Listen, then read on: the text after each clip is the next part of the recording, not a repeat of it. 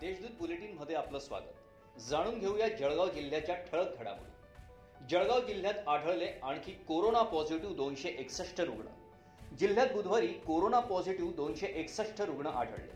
जिल्ह्यातील corona positive रुग्णांची संख्या आता सहा हजार सहाशे चोपन्न झाली आहे. जिल्ह्यात बुधवारी एकशे एकवीस रुग्णांना डिस्चार्ज देण्यात आला आहे. तर चार हजार आठ रुग्ण कोरोनामुक्त झाले.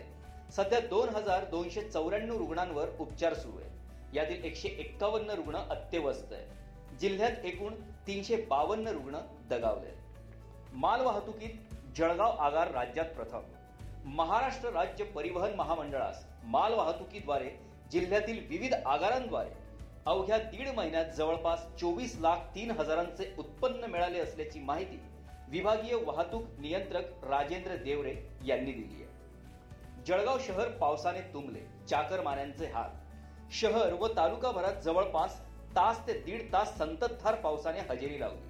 या पावसामुळे शहर जलमय झाले असून शहर तसेच तालुका परिसरातील पिकांनाही समाधानकारक आधार मिळालाय. मात्र यामुळे चाकरमान्यांचे हाल होतानाही दिसले. बऱ्याच जणांच्या गाड्या तुंबलेल्या पाण्याने खराब झाल्याने त्यांना मनस्ताप सहन करावा लागला. हतनूर धरणाचे चोवीस दरवाजे पूर्ण उघडले. जिल्ह्यातील सर्वात मोठ्या आणि जिल्ह्यासाठी सिंचन क्षेत्रातील महत्त्वाच्या अशा हतनूर धरणाच्या पाणलोक क्षेत्रात सुरू असलेल्या दमदार पावसामुळे पंधरा रोजी दुपारी चार वाजे दरम्यान चोवीस दरवाजे पूर्ण क्षमतेने उघडण्यात आले. एकोणसत्तर हजार एकशे एकवीस क्युसेक्स पाण्याचा विसर्ग तापी नदी पात्रात करण्यात येत असल्याने तापी नदीला पूर आला होता. या होत्या आजच्या ठळक घडामोडी. याबरोबरच वेळ झालीये इथेच थांबण्याची. भेटूया पुढील बुलेटिन प्रसारणात. तोपर्यंत संक्षिप्त बातम्या आणि ताज्या घडामोडींसाठी देशदूत डॉट कॉम या संकेतस्थळाला भेट द्या. धन्यवाद.